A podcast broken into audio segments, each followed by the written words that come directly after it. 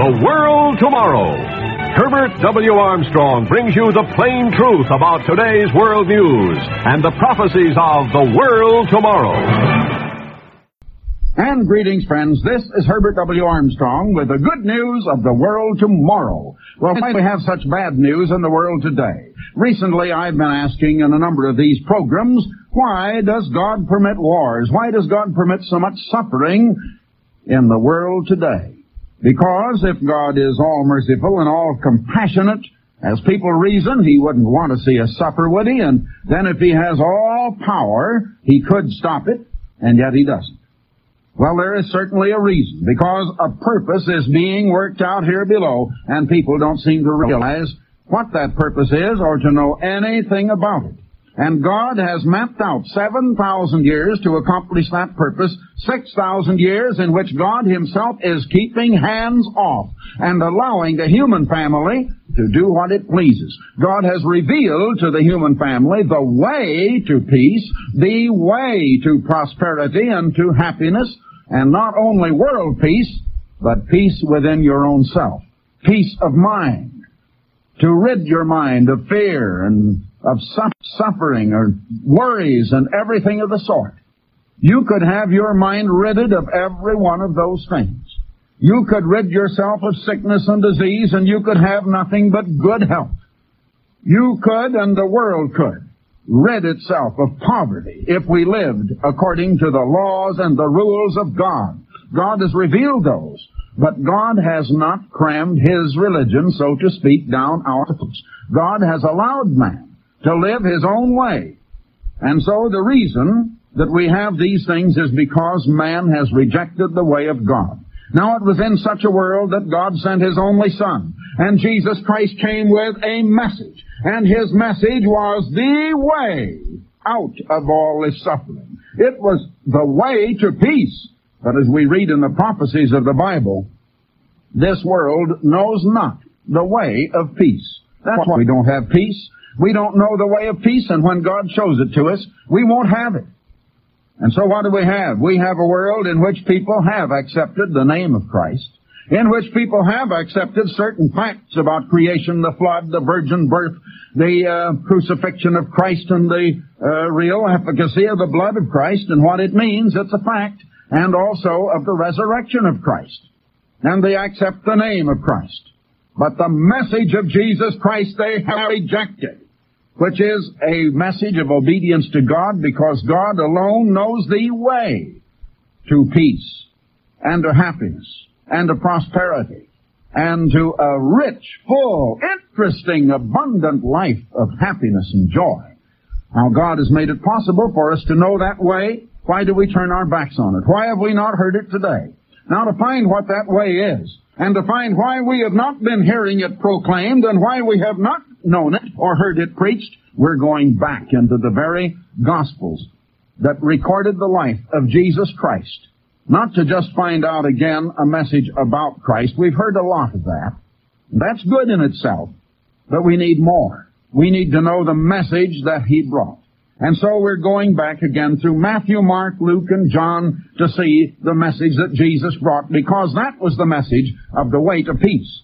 Now, the first 6,000 years of this 7,000 years that God has mapped out, my friends, God is allowing man to go his own way. And man has never chosen to go the way of God. Man has never believed that the way of peace was the right way or the way of prosperity. Man has gone the way of inequality too much for some and too much poverty for too many others.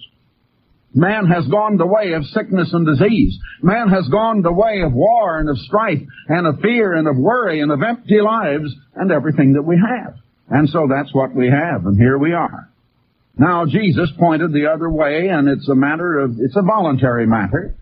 You can have whichever way you want in your own life. Now the seventh thousand years, which is just now almost ready to dawn, God is going to send Jesus Christ again, and when He comes again, He's not coming just to point the way and let us do what we please. When He comes again, He's coming to sit on His throne, the throne of His father David. And to take over that throne and to reign and to rule the nations with a rod of iron, and then, so far as government concerns, and organization over our lives to force on this world the way of God that is the way of peace and the way to happiness and the way to prosperity, good health, and everything we want. And you know, Mankind is going to fight against it when Jesus comes. They're going to try again to reject that way because the carnal mind is enmity against God. Yes, it is antagonistic to God, and somehow or other it seems to think God is wrong. And so men will resist, and men will again try to fight against the way of God. But God will rule through His kingdom. Jesus Christ as the King of Kings, and the other kings will be those that have rendered themselves over to God and to God's law, and have yielded themselves to Him, and have subjected themselves to the law of God, have repented of their own selves and their own lives, their own ways, and have turned to God in His way, and have been begotten by His Spirit, filled with the Spirit of God have had implanted in them the nature of God, and will then have been changed which means converted, and the word converted means changed from what they are to something else. Changed from human to divine, changed from mortal to immortal, and from the animal kingdom into the God kingdom, or the kingdom of God. And the kingdom of God, the saints then made immortal. Then in the very family of God, with all power, and all the great power of God, will do the ruling and they will rule over every town and hamlet, every city, every nation, and they will also do all of the preaching, and there will be only one church and one truth, and the earth will be as full of the knowledge of God and of the knowledge of the truth as the ocean beds are full of water. Just exactly as you find if you turn back to the 11th chapter of the prophecy of Isaiah. That's how full of the knowledge of the truth this world will then be. All right, now back into the life of Jesus here and the things that he taught, the customs that he followed again. And we had just come to this time in, well, in Mark 4, verse 35.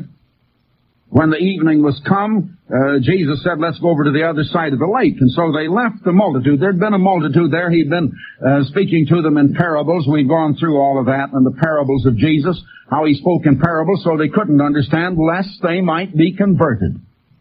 Yes, and their sin be forgiven them. That's pretty hard to believe, isn't it? Well, I read it to you right out of the Bible, and it's in your own Bible if you'll read it.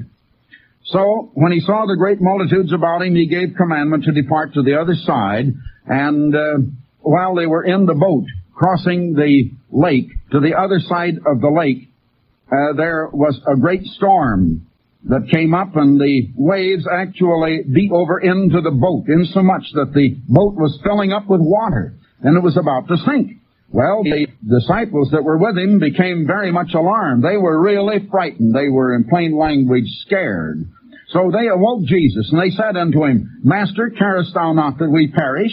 And he awoke and rebuked the wind, and he said unto the sea, Peace, be still. And the wind ceased, and there was a great calm. And he said unto them, Why are ye fearful? Have ye not yet faith? Oh, ye little faith, as one of the other uh, Gospels reported it. Now here they were all perturbed. They saw something with their eyes, and they were so concerned they lacked any power to do anything about it. They lacked faith to trust God to take care of them or do anything. And so here they were frightened. And they feared exceedingly, says verse 41. That's in Mark 4 fourth chapter, Mark, 41st verse. They feared exceedingly, and they said one to another, Who then is this that even the wind and the sea obey him? They'd been with him for some time. He had called them. They were his disciples, and they still didn't seem to know that he was God manifest in the human flesh.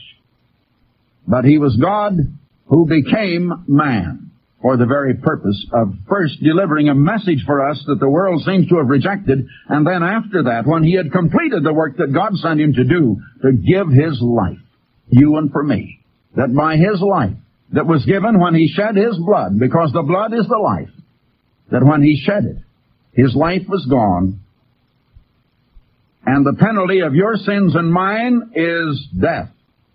And it's death for all eternity.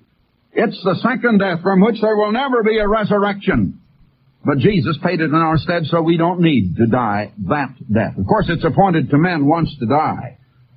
But from that death there will be a resurrection for everybody who has ever died. And everybody who ever died is going to be made alive and, and come back to life in a resurrection. But every man in his own order. Only those that are Christ, that have had the Holy Spirit and been begotten of God at Christ's coming, and the others not for another thousand years. And then there is a resurrection to judgment. And That judgment is something you ought to study into and to know because every one of you have relatives and friends who have died and they're coming right back to life in that resurrection. And I tell you, we ought to know something about that judgment and that resurrection.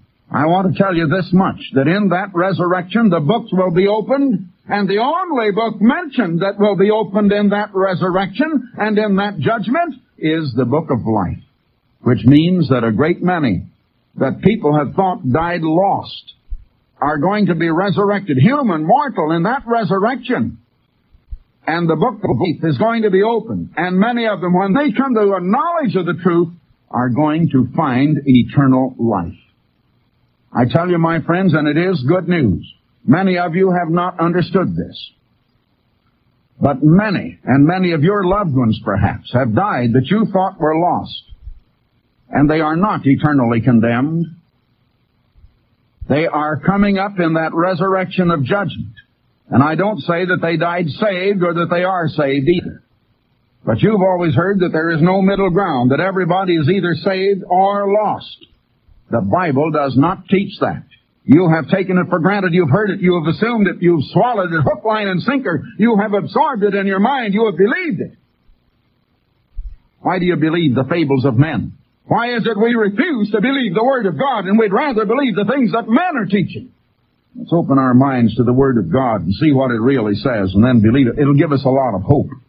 And I want to tell you it's good news.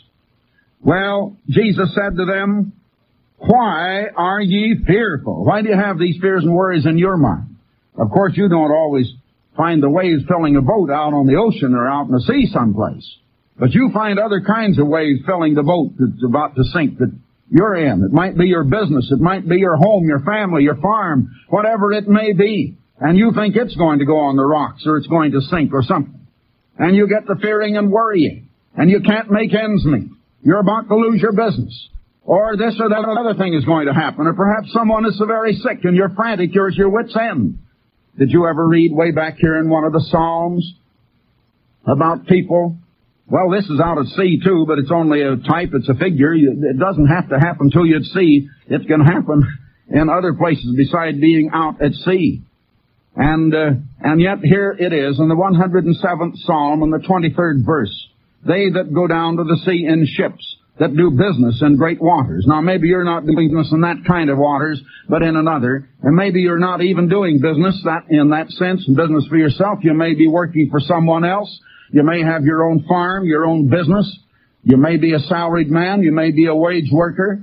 Whatever it is, you have your problem and you have your way of earning a living and this economic situation is a great worry to you. It is to nearly everybody.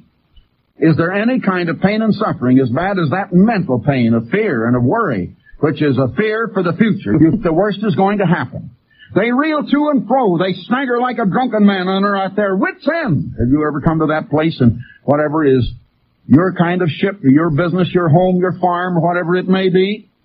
Then they cry unto the eternal in their trouble. And what? He bringeth them out of their distresses. He maketh the storm a calm, so that the waves thereof are still. You may have a different kind of storm and a different kind of waves. You all have your trouble and you think nobody else has the same troubles you have, I'm speaking to every one of you. I'm not speaking to your next door neighbor now. I'm not speaking to that other fellow over somewhere else. I'm speaking right directly to you, and you know you're having your troubles too. But if you cry to the eternal in your trouble, he will bring you all of your distresses. He'll make the storm a calm. The waves thereof are still, and they are glad because they be quiet. So he bringeth them unto their desired haven. He'll bring to yours if you will trust Him and obey Him. Because over in First John you read this, that what things soever we ask of Him we receive. Why? Because we obey Him. And do those things that are pleasing in His sight. And what is pleasing in God's sight? Something that appeases His pride and vanity and makes you unhappy? Oh, my friends, I think if you believe that, you don't know God very well. The things that please God, the things that are pleasing in His sight, are the things that will make your life full and abundant and rich and happy and will free you from fears and worries and just make life worth living for you. That is what will make God happy. But you know, we have to work at it. It doesn't come by laziness. It doesn't come by idleness. It doesn't come by defiance. It doesn't come by resisting God. God set laws in motion that will make us all happy if we would find those laws and follow them. And if you lack the wisdom to know, God says, ask Him. And He will give you wisdom. And He will open your mind to see if you will throw yourself on His mercy and come to Him and if you'll be willing to obey Him when He opens the truth to your mind. Oh, that men would praise the Eternal for His goodness and for His wonderful works to the children of men. Does that sound like the so-called God of the Old Testament that's so harsh and so uh, unkind and unjust that wants to make you suffer? I was reading that out of the Old Testament. That is the God of the Old Testament. Yes, oh, that men would praise him for his goodness and his mercy to the children of men. Well, why don't you have faith? If you had faith, my friends, you could get rid of these fears and worries. You could find the way to the solution of all your troubles. Listen, if you were a multimillionaire and you could buy something, someone could come around and sell you something, a policy or a, uh, something, perhaps some kind of a service, so that in every problem you come into, no matter what, you could just simply be shown the way out. In whatever trouble you would get into, here would come a force and a power of man that would deliver you and get you out. Here would be a great organization. They would come to your aid. They have billions of dollars. And they would have the power. They would bring about whatever is necessary, spend whatever amount of money is necessary to deliver you. If you're sick, well, they have enough money. They can have the best specialists and the best treatment and everything, and they're so good and such specialists as you never heard of, and just get you uh, out of all your sickness and trouble just almost as quick as you can call on them to do it. How much would you pay if you were a multimillionaire if you could get that kind of service?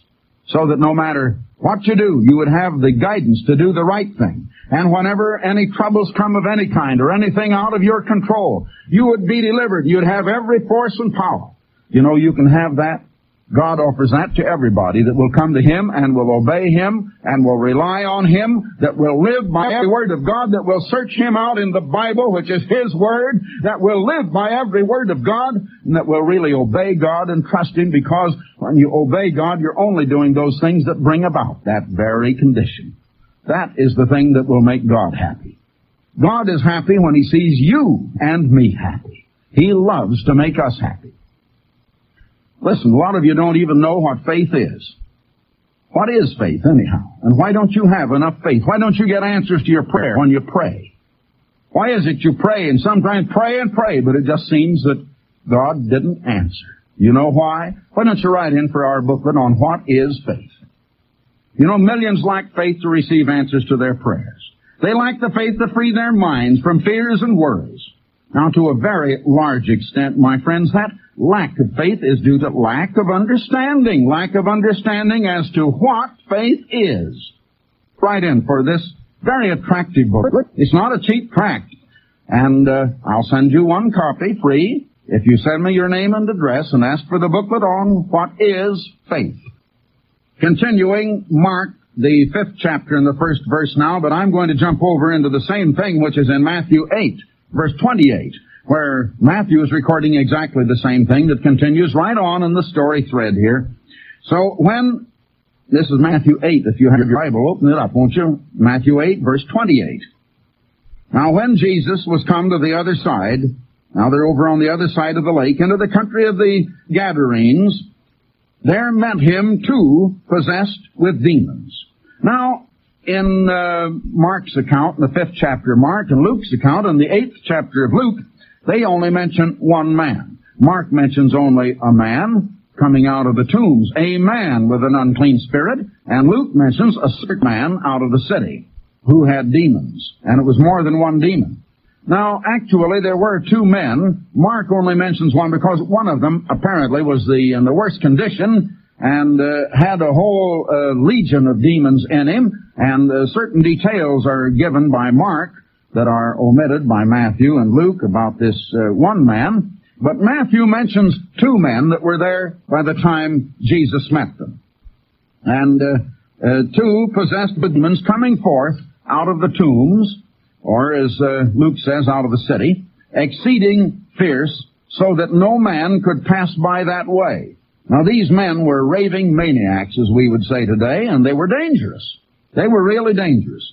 And behold, when they saw Jesus now, they cried out, saying, What have we to do with thee, thou Son of God? Art thou come hither to torment us before the time?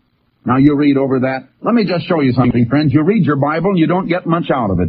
You know, a group of people I find are starting to study the Bible all the way through now this year. Well, that's a nice thing to do.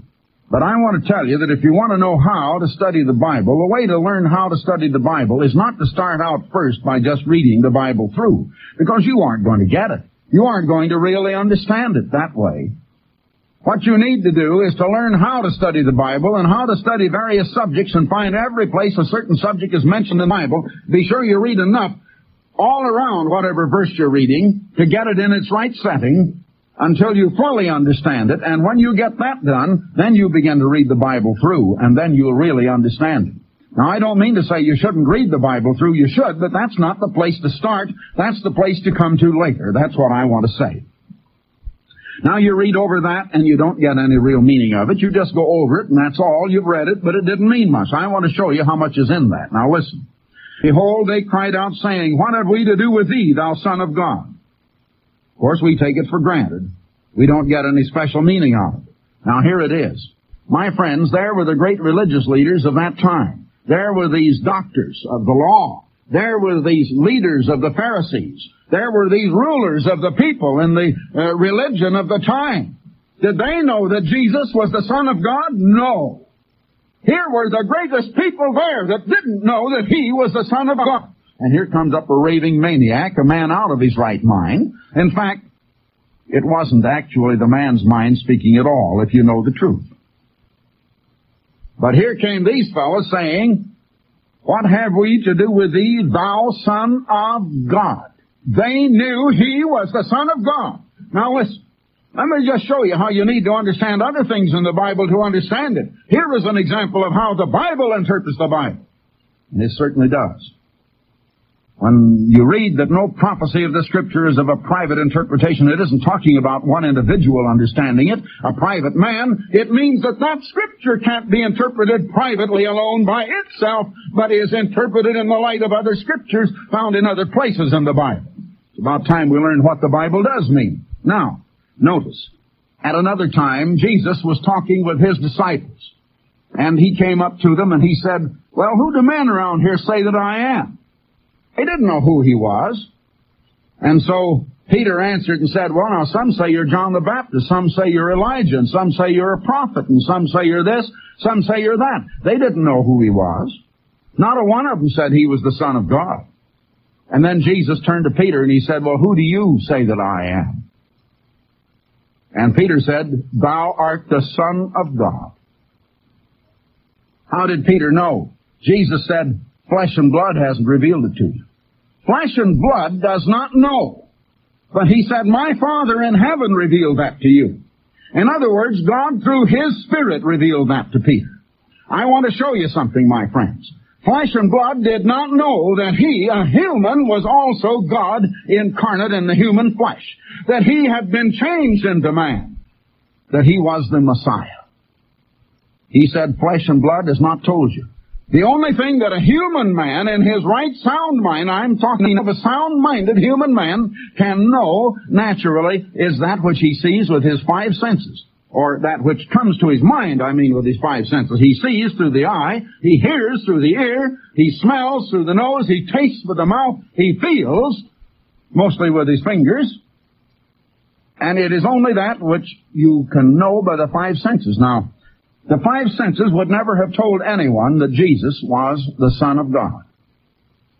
But these were not human men. These were demons inside of a man, and they always know. Because they're spirit beings gone wrong. They have knowledge. They can't foretell the future, I can tell you that. But they do have knowledge much greater than men. They are spirit beings and they can have some knowledge of spiritual things. And this was a spiritual matter. And they knew that he was the Christ. And I want to tell you, they recognized that Paul was a servant of God, and they recognize today who are the true servants of God. I've met a number of demon-possessed people, and they recognize that I am the servant of God. They know. But do people know? No, a lot of people think I'm just the opposite. Yes, indeed. But they knew who he was. Art thou come hither to torment us before the time? They knew the time hadn't come for their judgment. They are reserved in this so-called hell, which is a Tartaru, a different kind of word altogether than the hell of people. It's an unfortunate translation, that English word. Well, we'll have to pick it up there and go on tomorrow. They were cast out. They begged to go into the swine, and they went in the swine, and the swine ran into the waters and were drowned, and that was the end of that. I just wanted to show you that part of it, though, and I'm going to have to bring this to a close now. For more information, please visit our website at www.coglittleflock.com.